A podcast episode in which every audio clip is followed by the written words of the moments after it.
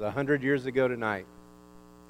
All along the Western Front, the guns fell silent. The sound of Christmas carols could be heard. There was no official order to, to cease fire, there was no official declaration of, of a truce. It was just the right thing to do. It was Christmas Eve, and soldiers on both sides knew that Christmas was about peace. At the heart of Christmas, we find peace. And at the heart of peace, we find Jesus. But we realize that the story of peace and, and the story of Jesus isn't just about Jesus, or it isn't just about Christmas. It's the offer of peace is, is more than just the manger, it's more than just the baby, it's more than just the declaration of the angels and the shepherds. And if we're truly going to understand peace on earth, we have to look at the whole story. And the story of peace, the story of your peace, comes down to the question what will you do with Jesus? The only real peace you will ever know, the, the only free peace you can ever experience, the only peace that matters, is completely wrapped up in Him. So, what, did, what will you do with Him? What will you do with this offer of peace? Will you stop at Christmas and say, This is good enough? You know, the, the songs, the lights, the, uh, the, the, the excitement, the joy, that's, that's enough for me. Or will you go further? Will you follow Jesus to the end of his story and the beginning of your story? I love the way Luke tells the story of Jesus. It's Luke who tells us that he set out to write an orderly account, to put things in order, to, so we can see how they all fit together. And Luke is the one who begins the story of Jesus by telling us they laid him in a manger. If you want to turn in your Bibles, we're going to look at Luke chapter 2, very familiar story this time of year. If you're using those Bibles in the pew in front of you, it's page 800 and 857. Luke chapter 2, page 857, verses 1 through 14.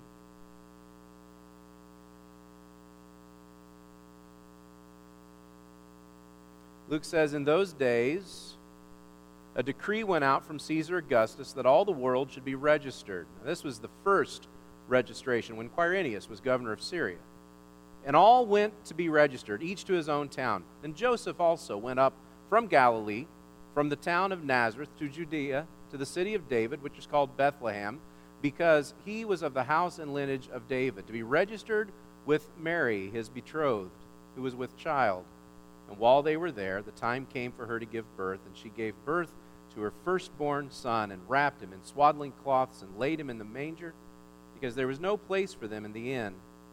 And in the same region there were shepherds out in the field, keeping watch over their flocks by night. And an angel of the Lord appeared to them, and the glory of the Lord shone around them, and they were filled with fear. And the angel said to them, Fear not, for behold, I bring you good news of great joy that will be for all people. For unto you is born this day in the city of David a Savior, who is Christ the Lord. And this will be a sign for you you will find a baby wrapped in swaddling cloths and lying in a manger. And suddenly there was with the angel a multitude of the heavenly host, praising God and saying, Glory to God in the highest, and on earth peace among those with whom he is pleased. I love the words of the angels to the shepherds in verse 12. This will be a sign for you. It's, it's very personal. It is a sign to you. It's a sign that you will understand. It's, it's something that you will recognize. It was a sign to the poorest of the poor. It was a sign to the outcast. It was a sign to the homeless. It was a sign for those who had been born, uh, born in a barn, I guess you would say. Those like the shepherds. And I wonder as they heard those words, how many of those shepherds on the outcast of society, how many of those shepherds, homeless themselves, how many of them were born in similar situation, and how many of them in those first moments were laid in mangers because there was no other place for them? And so, glory to God in the highest begins with here is a sign for you at your lowest, at your weakest in those moments when you don't fit in, in those moments when you feel like you don't belong, here is your prince, your prince of peace. In poverty, in humility, outside in the cold, you cannot be so low that God can't come to you. You cannot be so broken that God will not meet you. This is a sign to you. This child is for you. They laid him in a manger. What else did what else did they do with him? Many chapters later and and over 30 years later, really, we read on and we see a passage where we're told they set him on a donkey. If you flip ahead in those Bibles to Luke 19, which is on page 878.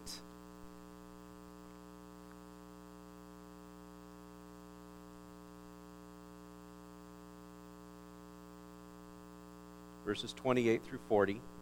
As Luke tells the story, he says, When he had said these things, he went ahead, going up to Jerusalem. And when he drew near to Bethphage and Bethany on the mount that is called Olivet, he sent two of his disciples, saying, Go into the village in front of you, and where you will and where on entering you will find a colt tied, on which no one has ever yet sat. Untie it and bring it here. And if anyone asks you, Why are you untying it? you shall say this, well, The Lord has need of it. And so those who were sent, away, sent went away and found it just as he had told them. And they, as they were untying the colt, the owner said to them, Why are you untying the colt? And they said, The Lord has need of it. And they brought it to Jesus. And throwing their cloaks on the colt, they set Jesus on it. And he rode along. As he rode along, they spread their cloaks on the road. And when he was drawing near, already on his way down to the Mount of Olives, the whole multitude of disciples began to rejoice and praise God with a loud voice for all the mighty they had seen, saying, Blessed is the King who comes in the name of the Lord, peace in heaven and glory in the highest. Some of the Pharisees in the crowd said to him, Teacher, rebuke your disciples. And he answered, I tell you, if these were silent, the very stones would cry out. It's 33 years later, and really it's just a few miles down the road from where he was born. And it's less than a week before he will die. And he enters the city of Jerusalem. And it says there in verse 35 they brought the colt to Jesus, and throwing their cloaks on the colt, they set Jesus on it.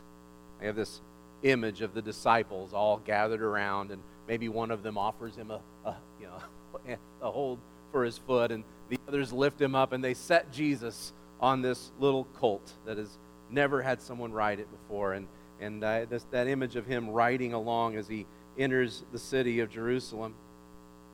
It was a common practice for kings to enter a city with, uh, with a lot of fanfare and, and a lot of pageantry. Kings would, would enter the city. And if the king was coming to your city to conquer, he would come in triumph. He would come riding a war horse, a magnificent, huge beast with muscles and uh, armor, a, a beast that had been trained for war. But if the king was coming into your city to offer peace, he wouldn't ride a war horse, he would ride a donkey. Hardly a threat at all to imagine a king coming into your city on a donkey. The baby in the manger. This is a sign for you. The king on the donkey. This is an offer for you. God doesn't come to you wanting battle. God doesn't come to you looking to defeat you. He doesn't come trying to wear you down. He doesn't come trying to beat you up. He surrenders himself to you so you can surrender yourself to him. The Prince of Peace in the manger becomes the King of Peace, riding in on the donkey to give himself to you. It was his mother who laid him in the manger. It was his disciples who set him on the donkey, but it was a completely different group of people and a completely different set of hands there when we see that they, they nailed him to a cross. Just a few pages over in Luke chapter 23, page 884.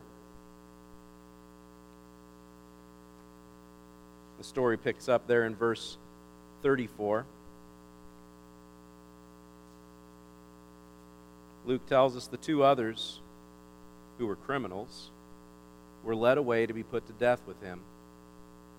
And when they came to the place that is called the skull, there they crucified him and the criminals, one on his right and one on his left.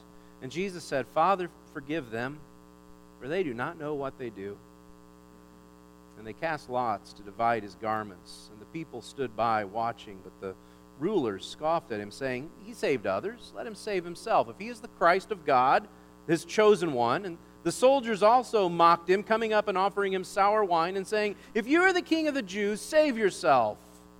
There, also, there was also an inscription over him This is the king of the Jews. I remember when I was very young, I first listened to the words of the great philosopher, Jim Croce. And I was amazed at what he said in one of his songs. You say, you say you love the baby, but then you crucify the man. You say you love the baby, then you crucify the man. We, we come to Christmas, and it makes sense to, to have the manger. It, it makes sense on Christmas to sing songs of joy and to talk about peace on earth. But we come to Christmas singing those songs and, and proclaiming peace, but we can't help but face the cross. We can't come to the manger without also facing the cross. Human hands that carefully laid that baby in the manger. Human hands that lifted the king to ride the donkey. It was human hands that stretched his arms out, that nailed them to the cross, that hung him there to die. But just as this is a sign for you, and this is an offer for you. This is a prayer for you. Jesus prays in verse 34 Father, forgive them, for they do not know what they do. That prayer isn't just for those who drove the nails, that prayer is for you and me. For every failure we've ever known, for every sin we've ever committed, for every fault we've ever had, for every mistake we've ever made, Jesus paid it all. Jesus' prayer for you was that you would know peace, that you would know his Father's forgiveness. And the cross wasn't enough, though, and the story doesn't end there. After they nailed him to the cross, they took him down. And the story that starts with they laid him in a manger, that story continues with they laid him in a tomb. Just a few verses over in verse 50. Now there was a man named Joseph from the Jewish town of Arimathea, and he was a member of the council, a good and righteous man who had not consented to their decision and action, and he was looking for the kingdom of God. This man went to Pilate and asked for the body of Jesus. Then he took it down and wrapped it in a linen shroud and laid him in a tomb cut in stone where no one had ever yet been laid. It was the day of preparation, and the Sabbath was beginning. The women who had come with him from Galilee followed and saw the tomb and how the body was laid. Then they returned and prepared spices and ointments. On the Sabbath, they rested according to the commandment. You can't miss it, the same hands that were there in the beginning. The same hands that were there in the beginning are here at the end. His mother at the beginning, laying him in the manger, she is among the women that are listed here who have come from Galilee. And here there's another Joseph, this one this one a shepherd of his people, a teacher of his people. This Joseph, it's this Joseph who gives him the gift of dignity, who gives him the gift of honor, the gift of a rich man's tomb. And as surely as the as the Prince of Peace made this offer of peace and a prayer for your peace, this Prince of Peace paid the price for peace. It cost him his life. This is the price he paid for you and me so that we might truly know peace. And we know the story doesn't end in the tomb. Three days later, when no other hands are present, no one else is present, three days later, uh, the baby who was laid in the manger, the man who was set on the donkey, the one with a death sentence who was nailed to the cross, the one who was laid in the tomb, he raised himself from the dead freed himself from the tomb and gave himself new life so that he might give us new life. And so the question tonight is what will you do with Jesus? What will you do with Jesus? Will you simply come and, and adore the baby, or will you welcome the man into your life, the man who offers peace, the man who paid the price for your peace? Will you trust his love, his offer to raise you out of the mess that your life has become, out of the confusion, out of the hurt, out of the anger, out of the, the lostness that you feel? Will you welcome him in peace? In just a little while, we'll come to the table. And we come to the table acknowledging that it's, it's his table, it is the Lord's table, and it is he who invites us to the table, it is he who offers us himself. And tonight we come to remember that the story doesn't end at the manger. The story doesn't end on the cross. The story doesn't end in the tomb. The story continues as each one of us accept his offer of peace.